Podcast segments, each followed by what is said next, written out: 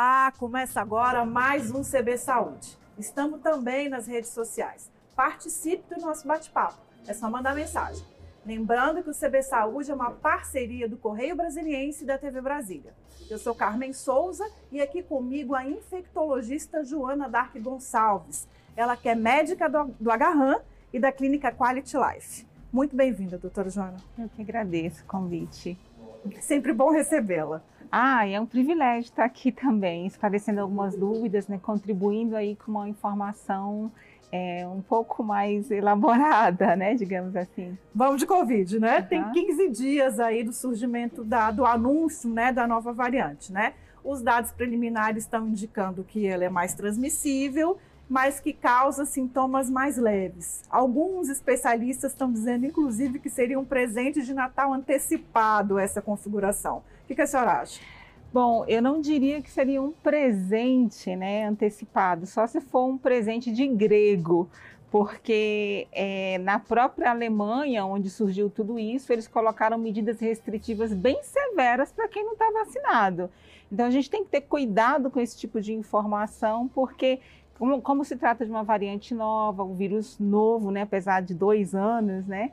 é, a gente pode ter algumas surpresas. Então, eu não considero como um presente, eu considero como um alerta para que a gente mantenha os cuidados, para que a gente tenha, assim, redobrado as precauções para a gente não ter mais problemas futuros. Inclusive porque eu imagino que quando a gente fala de sintoma leve, isso é muito relativo, né? Por exemplo, nos grupos vulneráveis, os idosos, por exemplo, um sintoma leve é um sintoma que pode ter um comprometimento, um desdobramento mais grave.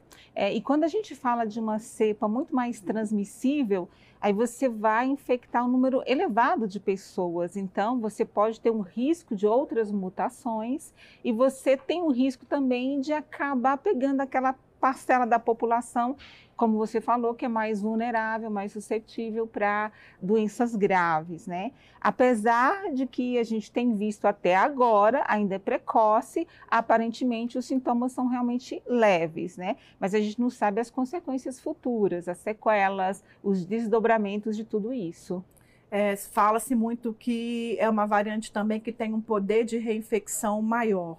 É, isso, é, ser infectado mais de uma vez pelo coronavírus também é um, uma condição que deixa a pessoa mais vulnerável? Digo isso porque tem outras doenças, a dengue, por exemplo, né, que uma segunda infecção geralmente costuma ser um pouco mais grave. Uhum. É o uhum. caso do coronavírus? Nesse momento, a gente ainda não sabe. A gente precisa aguardar ainda as próximas semanas, mas é, isso preocupa porque essa alta transmissibilidade, principalmente esse número de mutações na proteína spiker, é o que assusta, porque isso você pode levar a tanto a falha vacinal, quanto escape imunológico, né, quanto também falha em alguns tratamentos, como anticorpos monoclonais, que utilizam essa mesma proteína. Então, é um risco elevado. É uma variante, sim, que a gente tem que ter é, preocupação e muita atenção com ela e com os desdobramentos. Nesse sentido de atenção, é, a gente está chegando no final do ano e, e obviamente, já, tradicionalmente, é um período que as pessoas se organizam,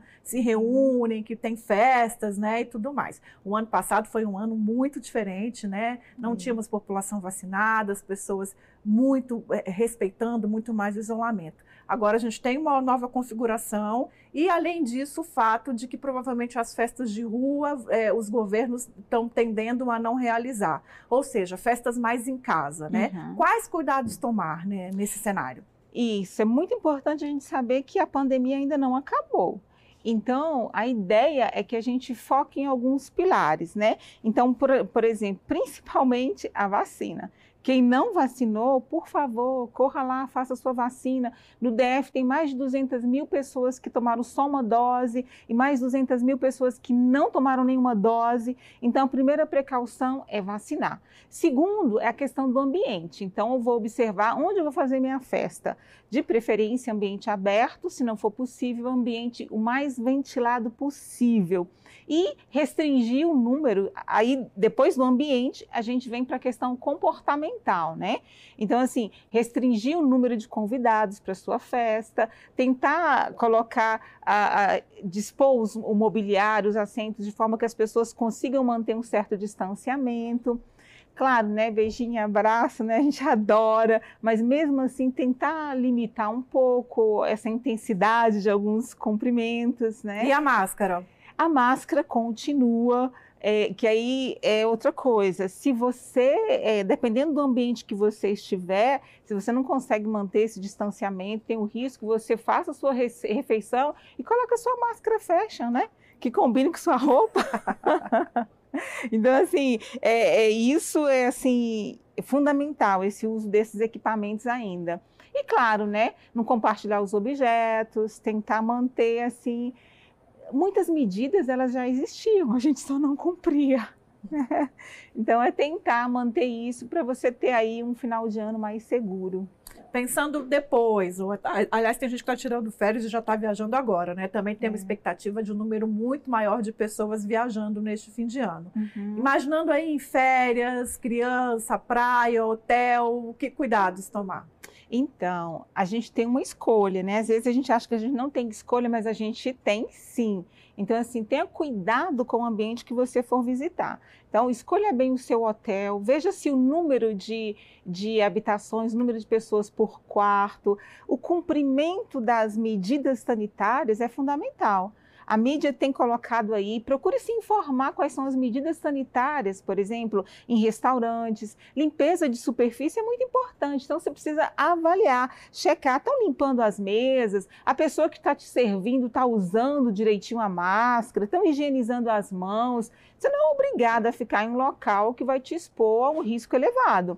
Então, a seleção desse ambiente é o ideal. O governo ele pode flexibilizar muitas coisas, mas o nosso comportamento é que vai minimizar o risco. Entendi. Vou voltar para a Europa. Uhum. Por quê? Porque o Reino Unido é, intensificou as medidas né, de, de, de, controle do coronavírus e a partir de segunda-feira há a possibilidade, a recomendação de retorno ao trabalho remoto. Uhum. Por outro lado, e juntando a esse cenário, a OMS tem alertado também na Europa para o fato de que as crianças estão se infectando muito e há um sinal de retomada das aulas também remota. A senhora acredita que com essa disseminação do, da nova variante, é, esse cenário pode chegar ao Brasil? Sim. É, vale lembrar que, por exemplo, o maior problema atual da Europa está sendo mais relacionado à variante Delta, né? A, o número de hospitalizações, é, doentes graves, e tudo isso foi, foi associado a essa variante e também quem não imunizou. Criança ainda não está vacinando. E mesmo na Europa tem aquele grupo de pessoas que hesitam em vacinar, né, em torno de 15%. Então, essa população não vacinada são os que mais sofrem. Agora, quando a gente fala de escola, é, tem vários dados que demonstram que crianças muito pequenas, por exemplo, elas quase não adoecem, mas elas podem transmitir às vezes até mais que um adulto. Então, esse tipo de medidas são medidas protetivas e hoje em dia não vai ter mais como fugir do trabalho remoto, sempre que possível manter o ensino à distância, da compra à distância. Foi assim, essa pandemia acelerou um movimento que já existia. Então, eu acredito que o retrocesso vai ser mais difícil. Eu acredito que a tendência é aquilo que dá para manter remoto, manter, e os, os modelos híbridos, né? tanto em escola quanto depende do risco da vulnerabilidade da população. Falando em crianças, né, é, há toda uma discussão aqui no Brasil sobre a necessidade ou não de vacinação desse público mais jovem. Né? Uhum. O presidente, inclusive, questionando a eficiência desse tipo de medida. Como é que os outros países que tomaram a decisão de vacinar a, é, as crianças, o que tem acontecido? É, e se a senhora acredita que é um caminho mesmo no sentido de, de cercar né, o, a disseminação do vírus? Eu acredito que sim. Quando a gente fala em imunização, todo mundo lembra do, da caderneta da criança. Quem vacina no Brasil, majoritariamente, são as crianças. Aí o Zé Gotinha, né? É, o Zé Gotinha. E assim, é, nesse momento de pandemia, todos os processos, os estudos, eles iniciaram pelos mais vulneráveis. E na pandemia, os mais vulneráveis foram os idosos, foram os que tinham comorbidades, né? Por isso começou por aí. Mas claro que criança faz parte desse cenário e todo mundo quer proteger seu filho. A gente teve aí um aumento de várias síndromes respiratórias na criança, na Europa, crianças infectadas que adoeceram, que vieram a óbito. Então, eu acho que também não tem como fugir. Se a vacina for segura, claro, eu vou vacinar meus filhos, com certeza. E nos países que estão vacinando, o, os dados e né, o monitoramento indica segurança nessa Sim, imunização. até porque quando você faz esses estudos, criança geralmente é saudável, né? O problema maior são essa população mais idosa, as pessoas que têm outras doenças. Esse foi o maior desafio. Para a criança, eu acredito que talvez seja até mais simples. Um outro ponto que você trouxe, doutora é, Joane, que, que tem muita interferência, pelo menos o que os estados, os, os dados mostram com relação à disseminação do vírus, são as pessoas que ou não completaram a dose vacinal ou que não estão tomando ou que não tomaram nenhuma vacina, né? Isso. né? Qual é o impacto de, dessa decisão individual para o desafio coletivo de passar e de vencer essa pandemia? Então, a gente sabe que a questão da imunização existe um movimento, mesmo antes da pandemia, de um grupo forte anti-vacina, de um grupo de pessoas que já estava tendendo aí a diminuir a questão das imunizações. E a OMS, a, o, o, mundo estava muito preocupado com esse movimento. Tanto que um pouco antes da pandemia a gente teve a questão da reintrodução do sarampo, algumas doenças que a gente poderia ter erradicado. Isso se deve a vários fatores, né? A gente tem aí tanto a questão é, da questão da comunicação, que a gente parou de falar em vacina, em segurança e de mostrar os benefícios. A gente acabou só focando nas doenças que a gente já esqueceu, que a gente já não vê por causa da vacina. Da vacina. E é, o que, que acontece também? A gente tem, é, a gente precisa de uma rede para rever a questão da imunização. Não é só saúde, é saúde, é educação, é toda a sociedade envolvida nesse movimento aí de proteção com relação à vacina. E agora a gente tem aí também o que a gente chama de síndrome psicogênica, né, associada à vacina. O que, que é isso? São aquelas pessoas é, principalmente adolescentes e adultos jovens, né, que entram um pouco em pânico, né? Aí vê a agulha e aí se assusta, aí tem uma crise de ansiedade, desmaia. Tem algumas pessoas que têm até convulsão. E isso choca, e isso vai criando aí um grupo de pessoas que começam a achar ah, a vacina não é legal. Isso provavelmente essas imagens são compartilhadas nas é, redes, né? Cria toda uma um é. E a gente sabe que nada, nenhum produto é isento de interesses, né? Quando as vacinas, por exemplo, da Covid surgiram, a própria Pfizer mesmo, a Moderna, essa nova tecnologia que é magnífica, é, a ideia é barata e para todos, né? E a gente tem aí a África, né? 5, 6% do continente imunizado. É. Então, que vacina barata é essa para todos? e vacina, ela não funciona só para mim. Ela funciona para o coletivo. Da mesma forma, para o mundo, se a gente quiser uma economia robusta, eu não, deu, eu não vou me preocupar só com o meu país, eu não vivo sozinho, não vivo isolado, tem toda uma rede de comunicação e hoje o mundo é globalizado, muito capilarizado, então não tem como ninguém se isolar e construir um, um muro ao redor do seu país. Então a vacina ela tem que ser social, né? Como é que eu diria? Tem que ser coletiva. coletiva. Pensando nessa cap, cap está capilarizando, vamos dizer assim, nessa disseminação tão grande né, e tão rápida que as coisas estão acontecendo, a gente não pode é, não falar do passaporte vacinal ah, né, é. e da decisão do governo, então, de controlar para os não vacinados essa quarentena de cinco dias. Esses cinco dias são suficientes para monitorar um vírus como o coronavírus? Não. É, é lamentável que o nosso país né, é, tenha optado por algo diferente do que a comunidade científica tem orientado e que os outros países têm feito com maior eficácia. É lamentável porque é, a questão da vacina, quando eu analiso que vacina diminui hospitalização, diminui gastos é, e vai fortalecer a economia, eu vou ter menos gente sobrecarregando o sistema de saúde e o governo opta por atrair pessoas não vacinadas, então, isso é uma estratégia é, distoante, tanto economicamente falando, é, quanto com relação à proteção nosso, do nosso povo, a proteção da nossa sociedade.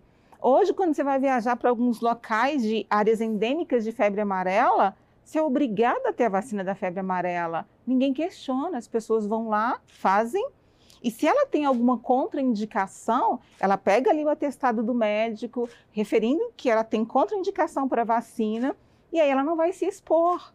E a gente está fazendo um movimento contrário. E cinco dias também não é suficiente, porque você chega no país e aí é, quem vai fazer esse teste? Onde você vai fazer? Quem vai controlar, né? Quem vai monitorar? Exato. Quem vai te ligar para ter certeza de que essa formação é eficaz? Então, é, eu infelizmente não sei como foi pautada essa decisão, mas eu acho que não é, não é uma decisão é, adequada para o nosso país e vai nos deixar mais frágeis, mais vulneráveis. E o que tem muita gente dizendo que vai virar o destino aí de turístico dos não vacinados. Pergunto isso porque sei que a senhora é especializada em medicina do, do viajante, né? É. É, há realmente esse risco e não só por conta do coronavírus. Há esse risco e assim, aí quando você junta o que a gente tem aqui de, digamos, é, os, nosso, os nossos 30%, 40% de não vacinados, quando a gente junta com quem vem, e sem falar que nenhuma vacina é 100% eficaz, já tem um grupo de pessoas que vai ser vulnerável mesmo vacinado. Então, eu estou amplificando aí os riscos sociais. E toda política pública, ela deveria ser pautada em dados científicos em dados epidemiológicos. E aí a opinião pessoal, mesmo que eu pense muita coisa com relação à vacina, isso não deve pautar as decisões do governo. É, nesse mesmo sentido, né, de pautar a partir da ciência, como é que ficam os testes de diagnóstico, né? Tem toda uma discussão de que há 72 horas, é, o teste com 72 horas não seria um período suficiente para você também fazer o controle do, do, do coronavírus. É, é, realmente isso? Tinha que ser um prazo menor? O que, que acontece? Todos os testes, todas essas medidas não farmacológicas, elas são falhas. Então a gente sempre fala naquele modelo de queijo suíço, né? É, eu tenho uma falha no teste é, no RT-PCR pelo tempo, uh, o momento em que eu vou coletar, a questão de sintomas. Eu tenho uma falha no teste antigênico, no teste sorológico, é, no uso da máscara, né, que a gente não usa direito às vezes, é, com relação ao próprio álcool. Então, todas essas medidas, elas são falhas.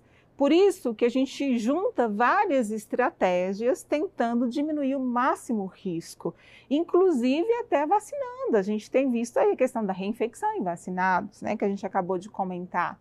Claro que o vacinado vai ter é, menos chance de adoecimento, né, que é o que a gente deseja, mas até a, com a vacina, então a gente tem muito risco. Então, é a junção de tudo isso. Então, focar numa única estratégia, ou não observar essas janelas, esses, é, é, é, é esses gaps aí, é, é, uma falha do sistema de vigilância. Né? Ainda falando em estratégias de enfrentamento, o GDF anunciou essa semana de que as pessoas vão, quem ainda não se vacinou, vai poder escolher qual vacina tomar. É uma medida estratégica também, uma boa medida?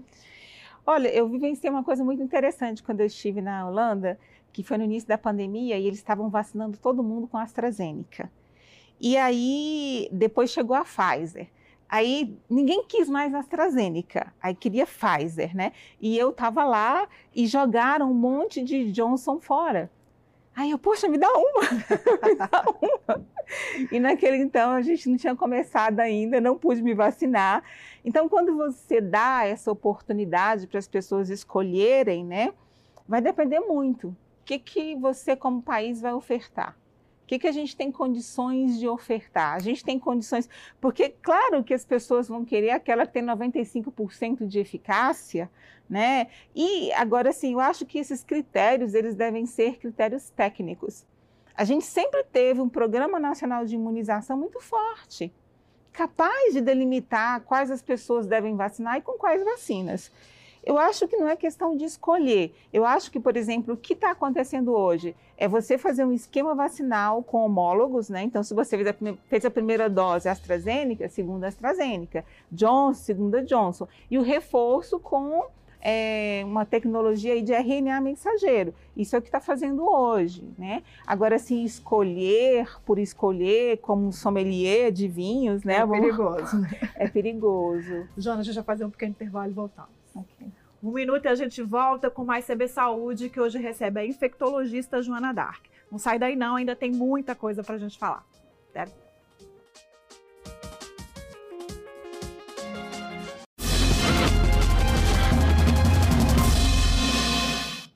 A gente volta com o segundo bloco do CB Saúde, que hoje recebe a infectologista Joana Dark. Doutora, vamos terminar, vamos falar um pouquinho mais de vacina, né? Uhum. A Pfizer anunciou ontem que três doses da sua vacina são suficientes para neutralizar o coronavírus. E aí surge uma dúvida, né? Quem não tomou é, Pfizer isso pode se resolver, por exemplo, com a dose de reforço? Claro, com certeza. Inclusive, os estudos demonstram que essa variação entre vacinas é até bom. Você acaba tendo uma estimulação do sistema, do sistema imunológico por diferentes vias, né? Por isso, agora a gente está fazendo, né? Quem, é homólogas para o esquema e o reforço por uma de RNA mensageiro. Quem fez o esquema anterior não tem problema nenhum. Eu acho que é bom salientar que as vacinas continuam valendo, né? Exatamente. Esses dados são todos preliminares, né? Isso. O que a gente tem hoje, a OMS tem reforçado muito isso, o que a gente tem hoje protege contra o coronavírus. Protege e protege principalmente quanto àquela nossa maior angústia. Qual foi a nossa maior angústia desde o início? O medo de adoecimento, de doença grave, de morte, de letalidade. E todas as vacinas têm esse papel. Aí, se é 75%, se é 90%, não importa. O importante é que a gente vai diminuir aí esse número de pessoas que podem vir a complicar. Ou seja, essa história de sommelier de vacina não, não, não tá com nada. Não. a gente nunca perguntou no posto assim, qual é a vacina do sarampo que o meu filho vai tomar? E leva para tomar, né? É quero falar um pouco de gripe, né? O Rio de Janeiro está uhum. enfrentando aí já uma, eles estão chamando de epidemia, era surto, mas já estão mudando inclusive para epidemia, né? Uma epidemia de gripe. Em que medida o número de, de infectados é 700 vezes maior hoje já do que os infectados pelo coronavírus? Em que medida é, essas infecções estão relacionadas? Então, a questão da, da influenza, né? É algo bem interessante, porque especificamente esse ano o governo liberou muita vacina para todo mundo vacinar, inclusive fora dessa população alvo, que era o idoso, gestante, puérpera, né? Abriu para adulto jovem, abriu para todo mundo. Mas o que, que aconteceu? Muita gente é, ficou confuso. A questão da informação foi algo que pesou muito e, inclusive, foi no momento em que surgiu aí a vacina para a Covid. Então, muitas pessoas ficaram em dúvida: eu tomo a primeira dose da gripe, eu tomo a, a, a da Covid, como é que eu faço esse intervalo? Então, isso dificultou a, a informação para a população. A outra coisa foi que muita gente simplesmente não quis vacinar né? E a gente tem aí o chamado mundo globalizado. A gente agora não está no inverno, mas é inverno na Europa. Aí no inverno esses vírus respiratórios eles circulam mais intensamente e a gente circula em muitos locais. E esses vírus respiratórios eles podem circular em qualquer época do ano, mas geralmente nessas épocas atuais elas eles circulam com menos intensidade. São casos pontuais é, você ter esse aumento de influenza representa que nós não estamos seguindo as precauções nem para a Covid. Né? Porque se eu usar máscara, se eu usar as medidas protetivas contra a Covid, vai servir também para o influenza. Então, alguns estados, a gente tem um número exagerado, por exemplo, no Rio de Janeiro mesmo, né, foi recorde aí em descumprimento das medidas não farmacológicas e outros estados, né? A gente está vendo um aumento em vários estados. E isso é a consequência aí do nosso comportamento, lamentavelmente. E o ruim é que os sintomas são muito parecidos com o da Covid e às vezes, dependendo da pessoa, a letalidade pode ser alta. Vamos é, falar quais são os, os sintomas para as pessoas conseguirem, ou pelo menos tentarem diferenciar? Uhum. É, lembrando que os sintomas são muito parecidos, né? Então você tem aí, é, quando, mas a, a, gripe em si, influenza, uma das características muito marcantes é a prostração. O que, que é isso? Aquela sensação de que você foi atropelado por um trator e que começa assim de forma abrupta, bem súbito, né? Você tá ali, você sabe exatamente, ah, ontem à noite eu iniciei com a dor no corpo terrível. Aí você tem a questão da coriza, né? O nariz fica escorrendo, você tem a febre alta, né? E tem a questão respiratória. Então, esses sintomas também estão presentes na COVID, vai variar de acordo com cada paciente. E para gente que é médico, se você vem com esses sintomas e eu sei que você já vacinou, aí vou focar mais no diagnóstico de COVID. Mas assim, se você não vacinou, aí eu tenho que fazer o teste para Covid, tenho que fazer o teste para influenza, para outras doenças. Mas é, essa característica da gripe é bem marcante. E o resfriado, geralmente, né, é aquela coriza leve, você não tem tanta dor, é uma sensação mais tranquila. Então, a gripe, a influenza é marcante nos sintomas. Mais um motivo para vacinar, então, né? Para ajudar certeza. o trabalho do coleguinha, do médico. um outro motivo, eu imagino, é a questão de que até mesmo a gripe pode, pode se agravar. Né? O Rio de Janeiro, inclusive, começa a trabalhar no aumento de leitos por conta de internação por gripe. É uma hum. doença que também pode é, ter desdobramentos significativos. Com certeza, por isso que a gente tem a campanha anual de vacina contra a gripe e essas campanhas ela reduziu em mais de 20% a mortalidade em pessoas maiores de 60 anos no nosso país. Então é expressivo, né? É importante fazer essa vacina. Queria falar do enfrentamento de uma outra doença, principalmente porque estamos em dezembro, dezembro vermelho, né, que é a infecção pelo HIV e a AIDS, né. É, há também uma preocupação entre os especialistas de que a pandemia dificultou consideravelmente o enfrentamento a essa infecção. O que, que a senhora hum. tem percebido?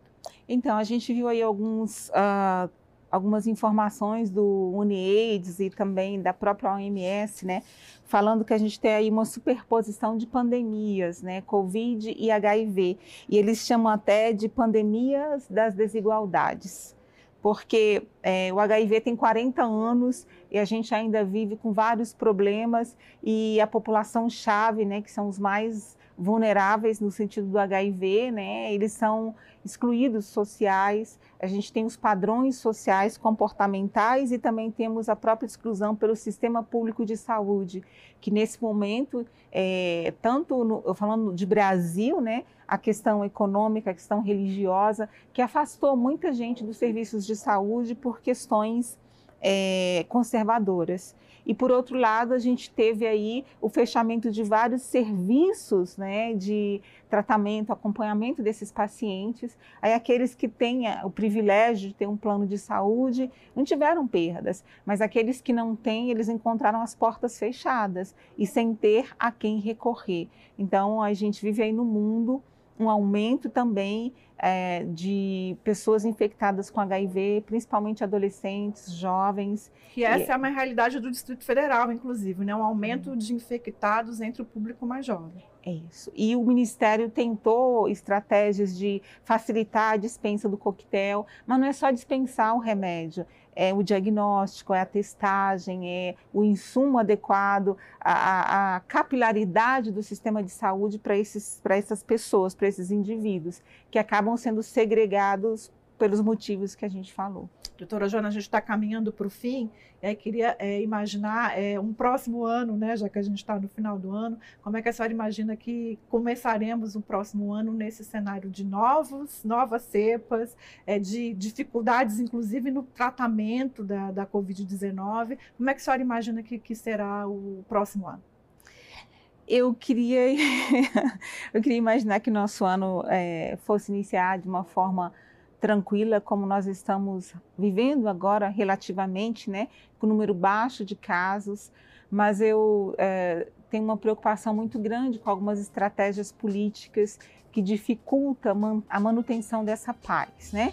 Que são as festas de final de ano, as aglomerações, as estratégias de controle em fronteiras, aeroportos, a questão do próprio carnaval, é, e isso é, sim nos acende uma luz de preocupação mas também nos acende uma luz de, de esperança, porque a gente tem visto muita gente se cuidando, apesar daqueles que não se cuidam, tem uma, uma parcela enorme da população que segue direitinho, que se protege, mas assim, esperança a gente pode ter, né? Então a minha esperança devemos é, que, é, é que, que a gente chegue de forma tranquila, é o que eu espero, tenho essa esperança.